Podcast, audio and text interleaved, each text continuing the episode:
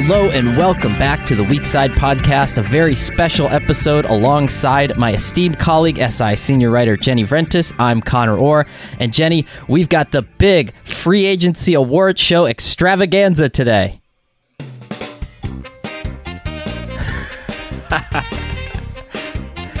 yeah. Love it. Well, this is Yeah. really hyping me up for this awards show. I wish I had like a better name, like I'm your host, Jet, you know, da da da, Yeah. and you know, yeah, very good. I love it. Um, Perfect. So- I think like you and I were talking about, this is a, this was a weird free agency, right? Where, it, like almost every signing, from a fan's perspective, you're sitting there and saying, "Oh, that's cool, that's cool, that's cool." From someone who covers the league, you're like, "Oh, that sucks." Every one of these people has waited throughout the course of the rookie contracts to hit this point in their life, and they're almost all taking less money than they probably should have. You know, like it seems like a lot of these guys got squeezed. Some of the markets were really jammed up, I think, by the uh, limited salary cap. Unless you're an offensive lineman or a quarterback, it seems like pretty slim pickings out there. Yeah, absolutely. I mean, the offensive lineman market was robust as expected because there were a lot of talented players available. Receiver really got the squeeze. Um, there were, I guess, enough players. I mean, some of them got tagged, so they were off the market earlier. Enough players that teams expect to be able to draft that the free agent receiver market was so slow moving that Kenny Golladay did not sign until this past weekend, which was a little bit of a surprise given that he was looked at as a prime free agent player that was available. Speaking of which, come on, give yourself a little bit of credit. You said, uh, yeah, the offensive line market held its value because you predicted it as a Vrentas consensus. Oh, week. man. So, you know that was your or that was your foray onto the Orracle front. So you feeling very, very threatened? Uh, I mean, again, Conor, as I said last week, I just made a broad prediction that had a lot of ways in which it could be partially true and I could still get credit for it. So that was the secret. It's the story of my life. Uh, so, all right, let's jump into our uh, awards. Uh, I think the first one that I think we should do is we should start with sort of the uh, broadest category, and that is just best and worst overall performances in free agency. So,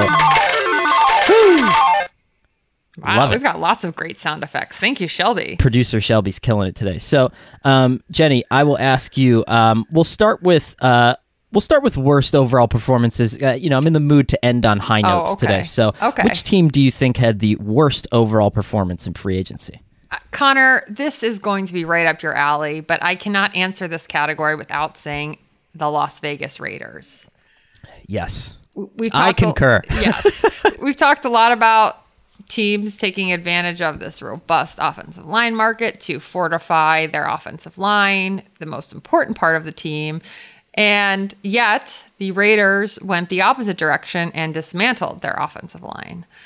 Also, this year was a inflection point to really put into context how they've bungled the last few years and the last few free agencies. I think Vic Tafur of the Athletic sort of pointed out that when they traded Khalil Mack, they pointed out that if they hadn't made that move, they wouldn't be able to sign Trent Brown, Antonio Brown, Lamarcus Joyner, Vontaze Burfict, Tyrell Williams, and none of those players are currently on the Raiders roster. So they have clearly made a lot of missteps the last few years.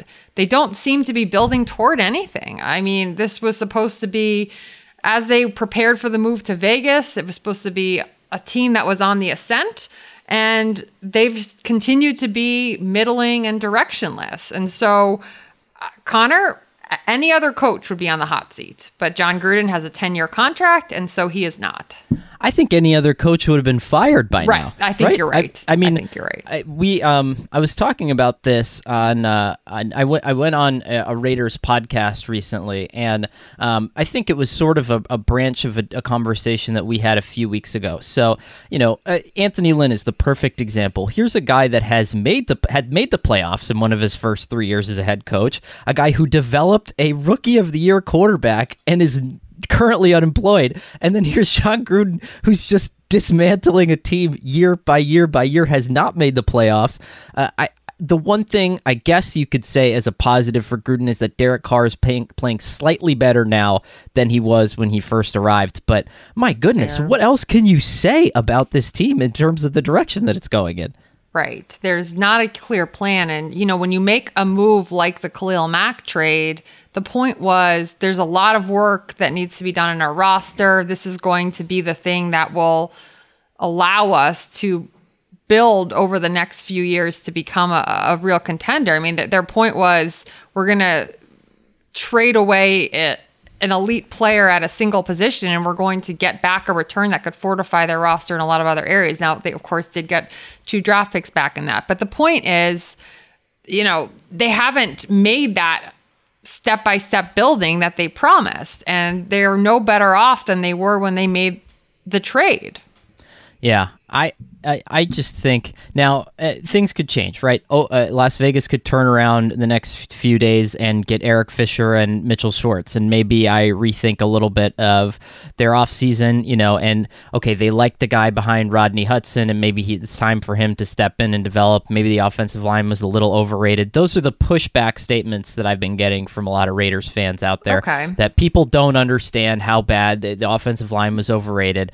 Uh, I guess We're a balanced Okay. show. We're considering Yeah. all perspectives. we report you decide um, but uh, i think that it it just it seems like someone put it this way and it was kind of a joke on twitter but someone said it seems like jon gruden and mike mayock are, are just like they have guys that they like and they just sign them, but then there's no part two to that plan, right? Like we love Kenyon Drake and we think that we could use him in the passing game or the running game, so let's sign him. But how do you make that functional? How do you make that possible? And, you know, I think it's just like the mark of a bad business. Like you can make a hire, you can hire a good person, but just have no idea how to utilize them. And I think that maybe that's a little bit the case in Oakland or in Las Vegas. They they have to nail this draft. If they don't, I mean, mm-hmm. can you imagine going 4 years without making the playoffs? And so the, the, basically the front half of your 10-year, 100 million dollar contract results in zero playoff bursts. That's that's incredible.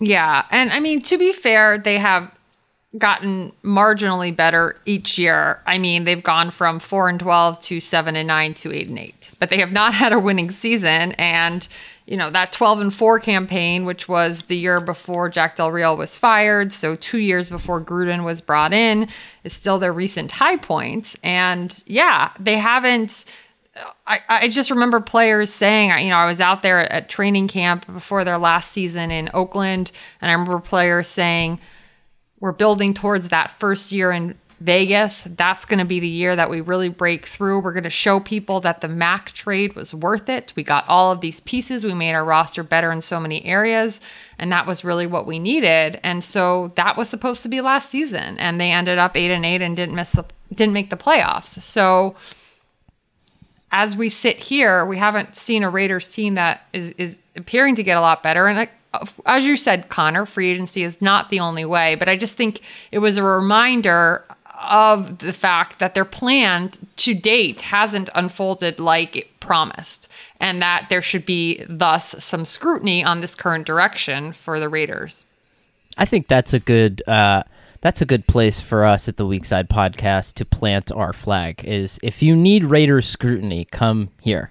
We will uh, we will be more than happy to dish it out. Uh, so mine for worst overall performance, and I uh, this is we're at the halfway point, right? So I'm going to couch this by saying if they end up drafting a quarterback with high upside, if they trade up, if they make some sort of maneuver here, um, I will I will erase this from uh, the from the history of podcast annals. But right now, I would say that the Bears are having the worst free agency because this is what blows my mind. And maybe I could be wrong, but I'm under the impression that if you're Ryan Pace, you're probably not coming back next year if the team doesn't win. If the team doesn't make the playoffs, I think that last year your team was extremely lucky to make the playoffs, and you know we're uh, not even in the same class as the Saints when you got into that game.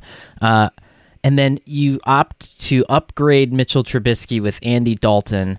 And again, you tried. You tried to get Russell Wilson. The Dan Patrick show, Dan Patrick reported that it was three first round picks they offered for Russell Wilson plus two starters. You know, was Khalil Mack involved in that? I don't know. But, you know, presumably you gave your best shot for Russell Wilson, didn't get him.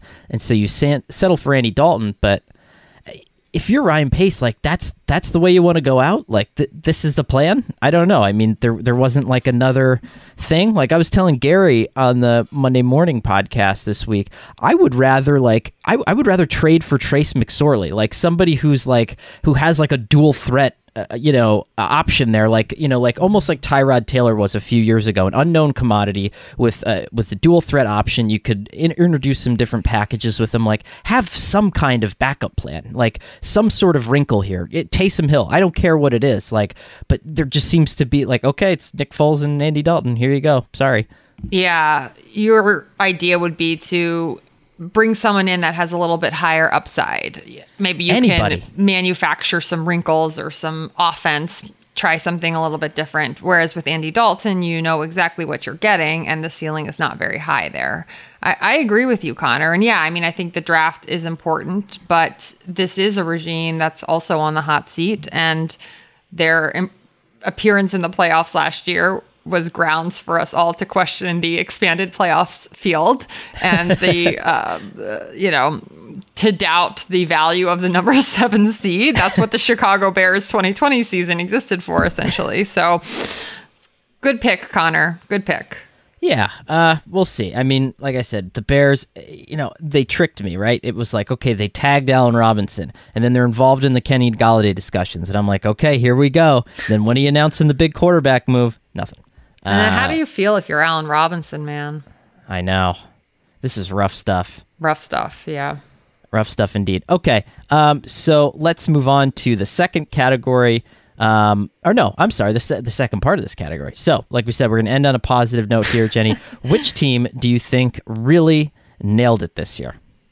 Well, I think the Bucs did a good job keeping their own, which is not an easy thing to do after a Super Bowl title. Uh, that was what they set out to do. They tagged Chris Godwin, but they also were able to keep Shaq Barrett, Lavonte David, Gronkowski, Succop. So they did what they set out to do. They brought back most of the pieces that were essential to their Super Bowl win last season, and as we know, it's not easy to repeat. It's not easy to be favorites back to back, but they certainly did what they needed to do this offseason to keep the core of that team intact and give them the best possible chance in 2021 to repeat. Yeah, there's going to be a lot of talk about uh, bringing the band back together, and so uh, that's very exciting. Uh, and I think too, I wouldn't be surprised. Like if you're looking at the rest of the names that are left in free agency, um, editor Gary Gramling did a nice job compiling the top 200 free agent list. If you want to check that out on SI.com. Um, there's a lot of big names out there that maybe have a little bit of gas left in the tank, like, you know, Kawann Short, you know, or someone like that, you know, where you're thinking like some of these guys might view this as like fertile ground to either win a championship before they retire or to springboard them into like a Robert Quinn contract, like a really good, you know, end of career contract, you know, where they have a couple sacks and kind of regenerate their career. I could see Tampa being really active on that market too and sort of nibbling around the edges there as well. And you know, there's still Leonard Fournette is still out there. Seems like a few teams are interested in their services, so or his services, excuse me. So it's still possible as of this time that we're recording on Monday that he does return the, to the Bucs. But yeah, overall been a been a pretty. Uh, they stayed on their charted course, Conor. So all right, what do you have for the best free agency performance? I have the Jets. Uh, Interesting. yeah. So I, I don't know. I think that there was maybe I've been talking to Gary too much. Gary, uh, our editor Gary Gramling is obsessed with Jarrad Davis. Um, I don't know a person outside of the Davis family who uh, has as much affinity for Jarrad Davis as Gary Gramling does. Uh, he kind of got me hooked a little bit. Uh, you know, I was watching a lot of uh, his tape last week, um, and kind of combine that with some perspective that I had gotten from um, uh, from some other coaches when I was talking to them about Matt Patricia's defense and how disorganized it was. And so, if you take that into perspective, his little flaws, coverage mostly, um, could be chalked up to the fact that that defense was just a hot mess, you know. And then if you put him into a Jets defense with Robert Saleh that you're assuming is very well organized, then hey, maybe there's a there's a, a chance that that gets interesting. Um, Corey Davis, you know, I, I think will just be okay, you know, but an upgrade there. You need somebody there. Um, and I don't think that, you know, he was expensive, but I don't think they dramatically overpaid, even though it was a kind of a, a, a, a depressed wide receiver market. Um, And then Lawson was probably my favorite signing just because I like the idea of players who are overperforming in bad situations and you know you can kind of get them at a, at a decent price. Whereas, like, it, I don't know what the Bengals' plan was, but I would have much rather kept Lawson than bring in someone like Trey Hendrickson, who has 12 sacks in a defense where you're surrounded by superstars, you know, and, whereas Lawson maybe battles out six sacks, but there's nobody else around him to help him get those. And so, um, yeah, I, I, I, like it. I, I think they're building something that, you know, seems to make a little bit of sense for them. They added Sheldon Rankins there uh, over the weekend, which I think was a nice. Um, was a nice piece too. So I don't know. I think yeah. a nice little, nice little uh, free agency for Joe Douglas. You would obviously like to have seen him been more active um, up front with the offensive line, but maybe the ch- maybe there's a draft related plan there. I don't know. Maybe he's going to be in on some of these other guys who are cut too. Yeah, I really like the Lawson signing. I am iffy on on Davis, as you referenced. You know, 11 touchdowns in his career, never a, a, thousand yard season. But you're right, they didn't drastically overpay for him. Can he fill that role of the number one receiver they need him to be? I have doubts about that. But overall, a pretty pragmatic signing period for the Jets, which is what we expected with Joe Douglas at the helm. And I think a lot of the moves were, were really shrewd ones. So that's a wow. The Jets in the winners category, Conor. you know that. what's weird though is like how many times have we um well, I guess Maccagnan was the lone outlier, but you were you were Tannenbaum, and then I was Idzik when we covered the Jets, and Idzik was the beginning of the era of celebrating pragmatism. And oh, I remember, boy, like, I remember true. how many times I used the word pragmatism to d- define John Idzik um, during his early going with the Jets, and uh, man alive, uh, I mean that obviously didn't work out. And then Mike Maccagnan was very exciting, Big Mac they called him as he uh, he went and spent spent all their money, and uh, now we have Joe Douglas, who, who knows, uh, maybe back to pragmatism, but fun pragmatism. I don't know. Uh, just let, us just let's have the Jets be good. I, I life is more fun when the Jets are good. I would like the Jets to be good in a situation where you and I don't have to be stressed out about it. right? I mean, like, yeah, yeah. Well, now I really regret my use of the word pragmatism, Conor. But um, but you know, still stands, I suppose. Yeah, good on the Jets. Uh, free agency winners there for sure. Um, Joe Douglas having uh, himself a nice. Uh, a nice uh, second off season there. Um, so, all right, let's move on all to right. second category. Um, this is going to be a fun one: best and worst overall signing. Love it. Uh, yeah. The so this is an interesting category for me because I think most signings from a team perspective were very good signings, right? Because you got such good deals. Uh, a lot of players took less, they took shorter deals, um, not a ton of long term uh, contracts, not a lot of big money handed out. Even as we talked about with Dak Prescott, he gets this massive four year deal, but um, I, I, I, forget who had mentioned this, but um, maybe I think it was David Canter, the agent on Twitter, who said, But what does Jerry Jones know about the TV deals that we don't know? You know, some of this stuff needs to be placed in its proper context, even mm-hmm. the big mm-hmm. money that was spent. Um, but um, I think there were some especially good and bad deals. So let's start with the worst overall signing. Um, where are you at with that one, Jenny? Seattle not signing an offensive lineman. So mm. here I am talking yet again about the offensive line market. So I'm really, uh, you know, really you have to make hit, this your own. Yeah, yeah, I know, I know, but I, I really am confused. There were a lot of good offensive linemen that were on the market. Teams really made pushes for them, right? You know, San Francisco went all in to sign Trent Williams, perhaps too far in, but still they needed him and and they got him at a high price tag. The Chiefs needed to upgrade uh, after losing Mitchell Schwartz and Eric Fisher, so they got Joe Thuney, got Kyle Long. You know, you see a lot of teams across the league making moves at the line position. The Chargers, teams that are contenders and know they need an upgrade on the offensive line. And here you have the Seahawks, and Russell Wilson has cried out for offensive line support yet again. It's like that Bernie Sanders meme, I suppose. And um, yet again, they did not sign a lineman, Connor.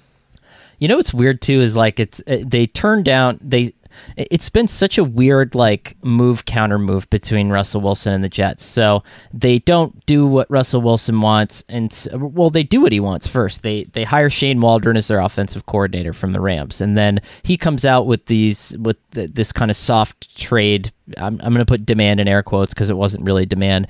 And then, you know, they come back with the, well, he wants all this crazy stuff. And then the Bears come in with this trade. And there's just this weird, like, thing where it seems like both sides want the same thing, but they're not really listening to one another. Um, and I think that you're right. Like, an offensive lineman helps everybody. An offensive lineman helps Pete Carroll hand the ball to Chris Carson 25 times a game too. You know, this is there's there's a two-way street here, but uh, for some reason it doesn't seem like they want to hold hands and talk this out yet. So I, I don't know what the answer is. Uh, it, it I know we've brought this up now three times on the show, uh, but it does kind of leave an interesting question as to where Eric Fisher and Mitchell Schwartz are headed. Because, like, That's the two of them could really dramatically alter our thoughts on some of this. Uh, some of these teams in, in Wave Two of free agency This is also supposed to be at least a half decent um, draft class for offensive linemen. But um, yeah, no, I, I totally agree. Very interesting that they didn't do that. You know, because you just figured why not right? Like just get one and then i think that everybody's at least a little happier right? Like everybody feels a little bit better about it. Yeah. Well to your point conor though i'm glad that you made that point because this show could soon be obsolete and the section of the show at the least. I was going to say and that would not be the first time that has happened that the show has soon become obsolete after recording. So we are carving out this allowance that perhaps things will change. All right conor what is your pick for the worst team performance? Or excuse just, me, worst signing? So I just had like a chill to the bones because I'm about to publicly criticize Bill Belichick, and this is never good. It's not going to work out for me. He's going to have like 31 touchdowns this year and rewrite the record books. Um, I mean, I know what you're going to say. Just do it, Conor, because I I agree with you. Nelson Agholor, like, yeah, I don't love it, right? Yeah, same. I don't love it. I, I think it was like now he might have been. Uh, we don't know what Belichick's pre-draft evaluation was on Nelson Agholor. Like that, you know, that could have been one of those guys that he loved and obviously wasn't in a position to draft. I think Chip Kelly took him in the early 20s, I think, at some point. Um, and the Patriots, I'm guessing, were floating back behind there somewhere. Um, Agholor uh, was, played well against the Patriots in that yeah. Super Bowl. Pick number uh, 20, Conor pick number 20. Okay. Um, Agholor played well against the Patriots in that Super Bowl, if I'm not mistaken. And so, you know, there, there's some reference points there for Belichick, but like, I, I need to see a clearer version of the picture before I'm all in on this. I love the tight end signings. I thought that was brilliant. Mm-hmm. You're going back to what you know and uh, what you're comfortable with as a team. I think that makes Cam Newton a better quarterback. I don't know if Nelson Agholor necessarily fits in that category. He's more of a boomer bust player. Um, I don't want to categorize him as a guy who drops a lot of balls because I don't think that's fair. That said, I don't think he's necessarily also the guy who's going to like earn you first down after first down, which is what New England I think benefits from. They're a good clock control offense, and I don't know if Nelson Agholor is that kind of wide receiver. Yeah, I think basically as some draft mistakes have accumulated over the last few years and the lack of offensive talent on the Patriots roster has become glaring. They were in a position where they had to spend big in free agency this year and they had to do that with what was available to them. And I agree with you, Conor. I, I, love the tight end signings. I think that's the kind of offense they want to run. It will allow them to run that kind of offense. And so I understood both of those moves. I, I similarly was was scratching my head at, at Agholor, but uh, yeah, they needed to they needed talent in a lot of different places, and so they made a lot of gambles. Some that we liked, some that they didn't, but you're right. I think that's really smart to refer back to the pre draft evaluation because we know that Bill Belichick, as all teams do, part of your pre draft evaluation is getting to know players who you might not be in a position to draft, but you want to be ready for them if and when they become free agents in a few years. And perhaps there were some things that he saw at that point in time and never had the chance to get the player and now he's on the market and said you know what he'll fit for x reason i think that is what we often see from a lot of patriot signings is that we see that there was one specific thing that Belichick homed in on as the reason why he would be a good fit But at this point, without that being clear, it's it's a little bit of a head scratcher. Yeah, yeah. Who knows? Maybe there was some love at first sight at the combine, you know. And who who hasn't, you know, who hasn't had full, Full bloom, bloom love, love, at the, at the yeah. combine? Yeah, you know, who among us? Um, Who among us? All right. Uh, so let's go to uh, a very. Th- uh, okay. Yeah. So the second part of this, which I keep forgetting, uh, is the best overall signing. So, um, Jenny, who do you have as the best overall signing of free agency so far? So I considered putting this signing in the under the radar best signing, which is our third category coming up, because I don't think this is like this player, despite his level of play and despite the fact that he has played for a prominent team in the past, is not really a household name. But I put him in this category because he should be a household name. John Johnson, three, going to Nice. the Browns. I think this is a fantastic move. It- they wanted a player at this position. They targeted him, and the best part about John Johnson, the three, the third, is that he shouldn't have been a free agent. He only was because the Rams were in cap hell, right? So this is the ideal free agent to sign. Somebody that the team would have loved to keep, didn't have the room for, and you know, it's a, it's a position where that is not always a priority for teams. Uh, and so the Browns raced in and grabbed him, and I think it's a fantastic move for the the Browns.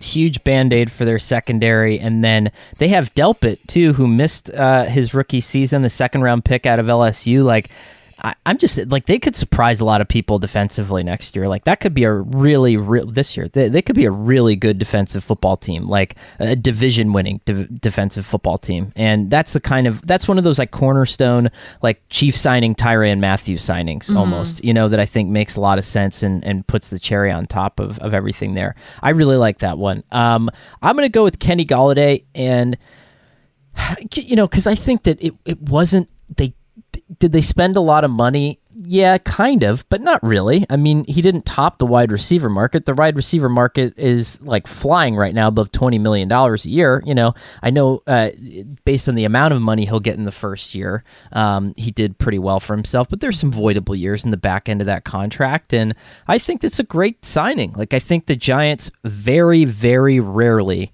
go out on a limb with offensive skill position players in free agency. I would say this is probably their most significant free agent acquisition off on the offensive side of the ball um, since Plaxico Burress, probably. Um, I mean, if you want to throw Nate Solder in there, um, I, I think that's definitely worth uh, mentioning too. But I, I think this is great. It, and, and it gives you an exact evaluation on Daniel Jones. Now you'll know. Go before his fifth year option is even up. You'll know whether or not he's the guy that you think he is because you have Kenny Golladay, who is the best contested catch wide receiver in the NFL over the last two years. You have Sterling Shepard. You have uh, you have Darius Slayton.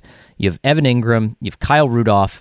This is a great set of skill position players. Not to mention Saquon Barkley coming back um, from from an injury. So if you can't get it done, if you're dimes at that point, then the Weak Side Podcast is not going to be here to defend you anymore. No longer a pro dimes show, Conor. No longer. No, Uh, I, I agree. They needed a, a top receiver and they went out and got one. And I think uh, there's been a lot of comparisons, obviously, between the Corey Davis signing and the Kenny Golladay signing because they occurred in the same market. Obviously, a big difference in price, but a big difference in production as well. And, Golladay was injured last year, but he has two 1,000 yard seasons, whereas Corey Davis doesn't have any. And, you know, he has a season with 11 touchdowns, which is as many touchdowns as Corey Davis has had in his entire career to date. So I do think there is clearly a difference in what you're paying for. And I'm with you, Conor. I think the price was high, but I don't think over the three year deal it will look high.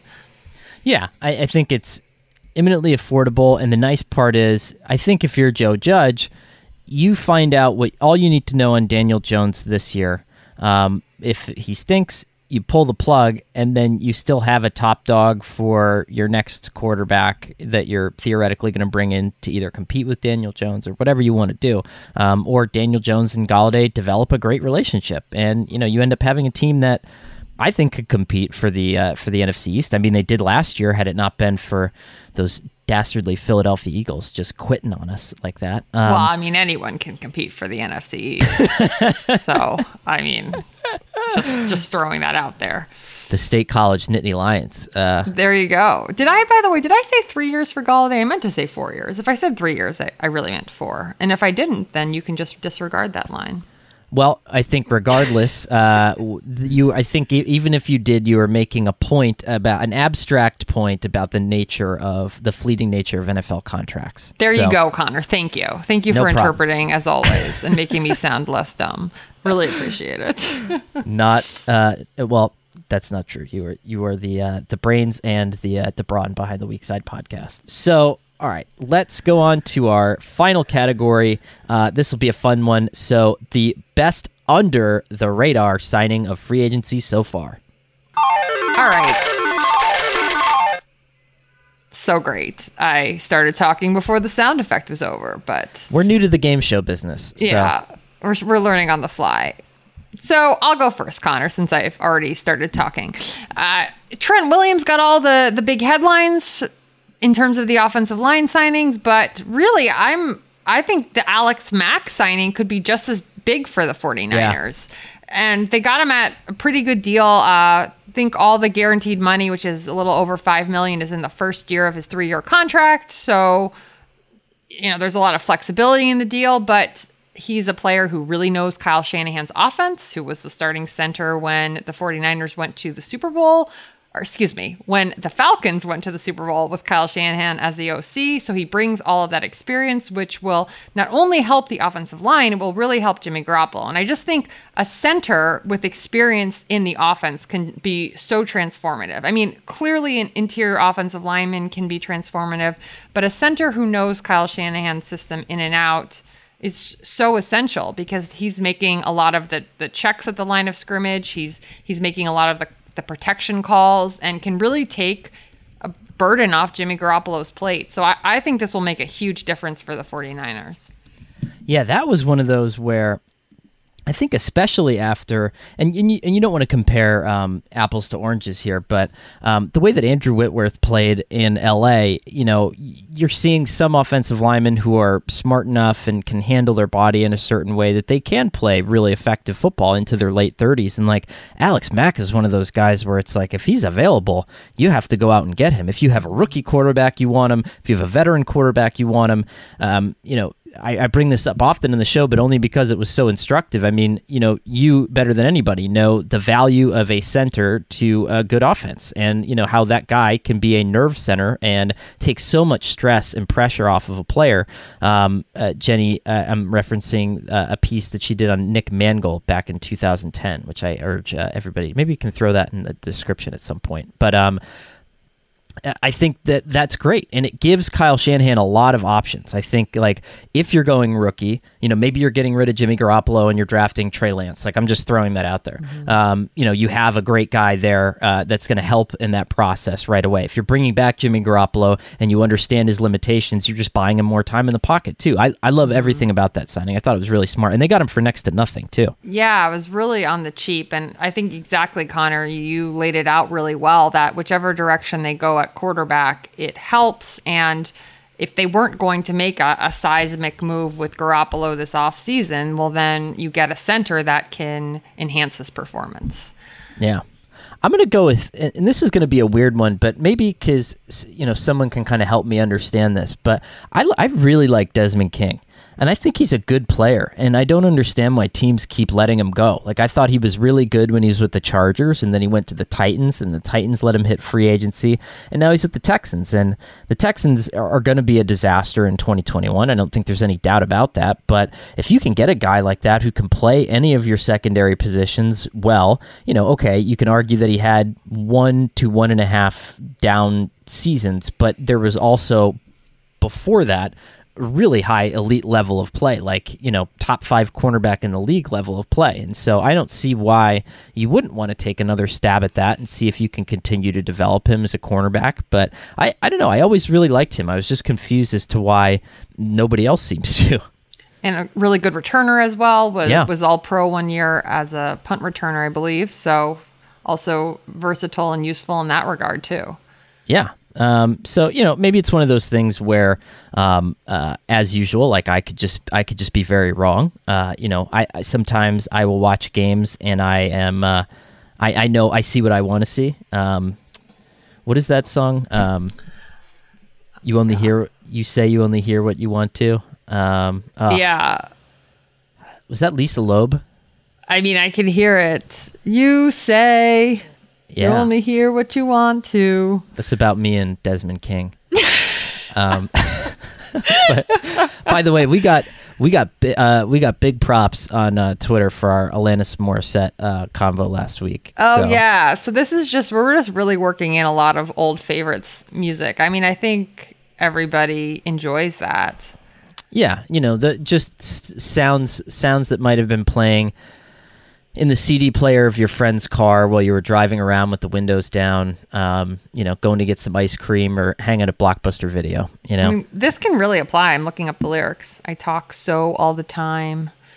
you know, um, I'm only hearing negative. No, no bad. I mean, this is really why we're we're named the Weak Side Podcast because generally we hear negative. So I mean, this could really be. I mean, we we clearly have a great theme song, um, and we do not want to replace it. But this can be like a tertiary option. I was going to say that said, Lisa Loeb, uh, if you're listening, uh, Are you an NFL us. fan? Yeah. Do you want to break down free agency with us?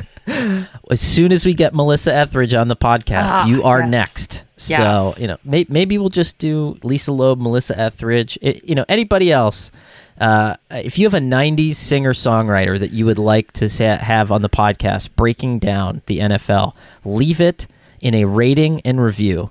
Um, the Weak Side podcast, and we will do our best to get it. We are reporters. This is theoretically what we should be able to do for a living. You know, um, we have been in contact with the Etheridge camp, so you know we're working on this. We're stuff. You working know, on this it, Is a, yeah. You know, this is this is stuff that uh, you know it takes time. It takes time to set up. You're just gonna have to see what we're we're able to pull off here.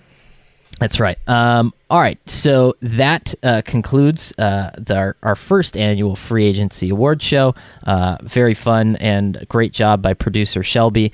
And so we'll close it out like we always do with um, an oracle. And here's what I'll say about the Ravens.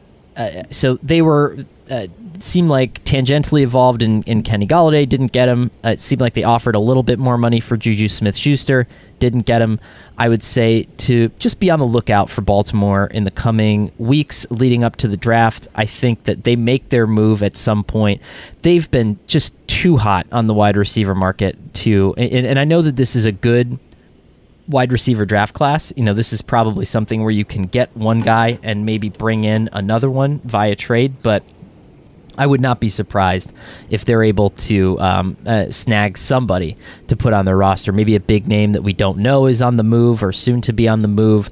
And I, I think it could work out for them. I think there are teams that probably want to part ways with wide receivers to get one of these rookies, you know, get a little bit younger and cheaper. And I think that either way, Baltimore, I think, is in a good position there to be able to snag somebody and finally upgrade there. Because, man, they have been so, so, so desperate to do that. Yeah, that's a great one, and I, I think that's really smart to keep an eye on that. While we're talking about the Ravens, as a side note, another option I considered for under the radar signing was Kevin Zeitler. I think Yeah. interior lineman for the offense that they run, who can make a lot of things happen in the run game. Really big move for the Ravens as well.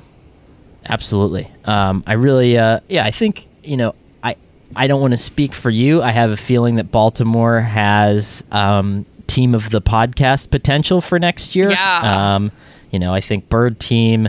um, you know, certainly a team that was, um, you know. Devastated in some way, rising from the ashes. Like these are all themes, you know, uh, birds, uh, uh, uh, grit, determination. A lot of the things that form the underpinning of the Weak Side podcast. So I, uh, I, I, I just think they, you know, they might, uh, they might be in line for team of the pod. I'm just saying. So we'll. I'm with you, Conor. I think you always look for things that set podcasts apart. And I think we can say confidently that we are the only NFL ornithological podcast. And so, therefore, the Ravens are good candidates to be a star for 2021 on the show. take us for a walk in your, uh, you know, uh, what's the um, bird? Sa- is there a bird sanctuary in Central Park?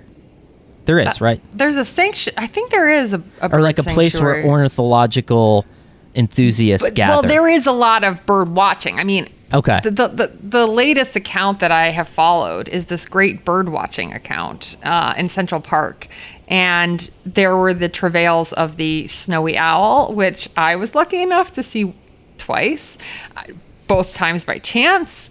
I saw the snowy owl on the 92nd Street Pump House one night, and then I saw snowy owl on what, uh, according to this this Twitter account is amazing. It's called at Bird Central Park, and its name is Manhattan Bird Alert. So they basically track what what people are seeing in Central Park, and so the snowy owl which hadn't been seen here, I think, like in a century or something. I, I don't want to have misinformation here, but the second time I saw the snowy owl, I think was the last was her last night in Central Park, and per bird alert, they thought that the snowy owl took advantage of these strong southwest winds to fly back to her far north home. Um, in any event, twice saw the the snowy owl. There's also the barred owl, which uh, makes a home in the Ramble, which is another section of Central Park, and just like various other hawks and and and other birds that you get alerts on in the park. So I've just I've got my eyes open, Conor. I love it. Um, so if you uh, or anybody else like Jenny who likes to go out and uh, catch a glimpse at a rare uh, bird, we have a uh, blue herring and a hawk in our community that are, very fun to uh, to take pictures of. Um, then take along the Weak-Side podcast. We're the perfect accompaniment for your uh, bird watching pleasure. I think we probably speak at an adequate volume, so we're not going to scare the birds. There's not a lot of yelling on this podcast. That so. that's true. Although my seventh grade homeroom teacher did tell me that I have a voice that carries, so this was not conveyed in a positive sense. Um, so something to something to keep in mind there. I think that's just due to the. I, I disagree with her assessment personally, but um, you know, I think that's just maybe it was the acoustics in the room. I don't know. yeah, could just be that I was loud, Conor, but I appreciate this. Um, all right, so I will close out with the Vrentas consensus suggested by Conor Orr, a very good one here. This is a week we're talking about a lot of spending, free agency spending, a lot of monies, dollars. You make an investment in hopes of building something great, right? So that's what the NCAA women's tournament is asking for to have equal investment from the NCAA as the men's tournament. And I thought Dawn Staley from South Carolina really laid out very well some of the differences, and certainly some players. Uh, they were the ones who took charge of this. They posted on their social media videos comparing the weight room to what the men have at, at their Final Four. Uh, we saw the swag bags, and then Dawn Staley wrote a statement I cannot be quiet. And she pointed out the NCAA March Madness verified Twitter account, which is the official March Madness destination. But that's only men's basketball. And so you can't expect there to be equal interest, equal returns, equal revenue generation if you're not having equal investment. It all starts with investment. And the women's tournament deserves equal investment. That is the purpose of Title IX to have equal opportunities for men and women at universities. And so kudos to all of the student athletes who stood up to the NCAA and pointed this out. Kudos to all the coaches who have also stood up and have supported the players who've said that this is not okay. And we saw the NCAA correct the weight room, but it's crazy that the inequalities existed in the first place and that people had to make TikTok videos to point out the inequalities in order for the NCAA to address it. How could you be that short sighted? Like, you know, I, I think, and, and I'm not excusing any behavior up to this point, but if you could, if you, if, if you're somebody who, um, was maybe asleep to the idea of gender inequality before this. Like there was no missing it over the last four or five years, right? You're aware now that there is gender inequality, right? Yeah. And sports is a is a large microcosm of our society. And how could you? in this moment where it's supposed to be this triumphant return for your tentpole event, um, like not even for a second consider the optics of this. Like it blows my mind. I, I just like uh, who is running this thing you know it's just like like did they not think that anyone was going to find out uh, did they not realize it and and if and if it's that second part it goes back to everything that you know you brought up and that we talked about. It's like you know you're just comfortable with the way things have always been. And mm-hmm. and that's the problem that everybody's trying to fix trying so hard to rectify. But man oh man um, yeah no I'm, I'm glad you brought that up. It's just um, it was really sad you know? I, I just think uh, you know everybody deserves a chance to have that that moment especially after not getting it last year. And and this should have been a chance to celebrate an NCAA that came out of this pandemic with a more clear-headed vision of um, both the men's and women's uh, tournament and and their equal footing there. So yeah, yeah. I, I, big bummer on that part. Yeah, instead of using the pandemic to re examine things in our society and try to rebuild in a more equal way, it was sad to see this as you said, this tentpole event coming out of the pandemic with nothing changed. Also sad to see this overshadow a lot of good basketball. I mean, the women are there to compete, and it's the highest level of their sport at the in the college ranks, and it's an achievement to make the tournament. And instead, this is what they have to spend their time talking about because they are forced to uh, because of the NCAA's negligence. So on a lighter note, I was wondering if you had the same experience as I did, where um, uh, Jenny and I both worked for the Star Ledger of Newark, which was you know the the paper that covered the University of Rutgers, and the men and the women um, both had a nice little run there at the beginning of the tournaments. Uh, the men got their first win, uh, first NCAA tournament win since 1991. Um, and the women have always had a phenomenal program there at Rutgers. And like I still cannot watch something with a very niche jersey tie and not feel nervous in the pit of my stomach. Like, are you the same way as me? Like, I, I, I, like if Rutgers is doing something big nationally, I get very nervous because I'm like, okay, I'm about to get dispatched to go somewhere. Or, yeah. um, or if there's a famous uh, uh person in the NCAA tournament that emerges as famous who is from New from Jersey, Jersey yes. I get similarly nervous because I'm like, oh no, um, you know, whatever, uh, Joe Barry, the guard from Iona, just had three uh, three pointers to win the game, and he's from Millburn. I gotta get to Millburn. Yeah, you know? gotta get and to like, Millburn. go to the high school. Maybe try to arrange to sit with the parents at the next game. What's going yeah. on? Who can we talk to? Are there signs up in the hometown? Like uh, same Conor. It's like a it's an instinct that will never go away. But that's one I of the like great that. parts, yeah, of working for a local paper is that you're really serving the community, and I miss that a lot of times. I do too. I agree. Um, but yeah, thanks for um, thanks for spotlighting that, and uh, to our international listeners too. Um, you know, if you're interested in kind of what's going on uh, with the March Madness stuff, feel free to uh, to shoot us an email. I'm not saying that you don't follow March Madness, but it might be one of those things that's just not necessarily on your radar. You know. Yeah. Yeah. Um, but yeah, thanks as thanks as always, and hope you guys enjoyed the uh, the first ever uh, free agency uh, winners and losers show. Boom. The Weak-Side podcast is me, Jenny Vrentas, and Conor Orr. We are produced by Shelby Royston. SI's executive producer of podcasts is Scott Brody. Mark Mravic is the emeritus executive director of the MMQB. Our theme music was written and composed by singer songwriter Ryan Harris Brown, whose latest album, Stranded in the Present Tense, is available now on all major streaming services. Keep up with the Weak-Side podcast by subscribing to our new feed on Apple Podcasts, and while you're there, leave a rating and review. It really does help other people find the show, which is also available on Spotify, radio.com, Stitcher, or wherever else you find your podcasts.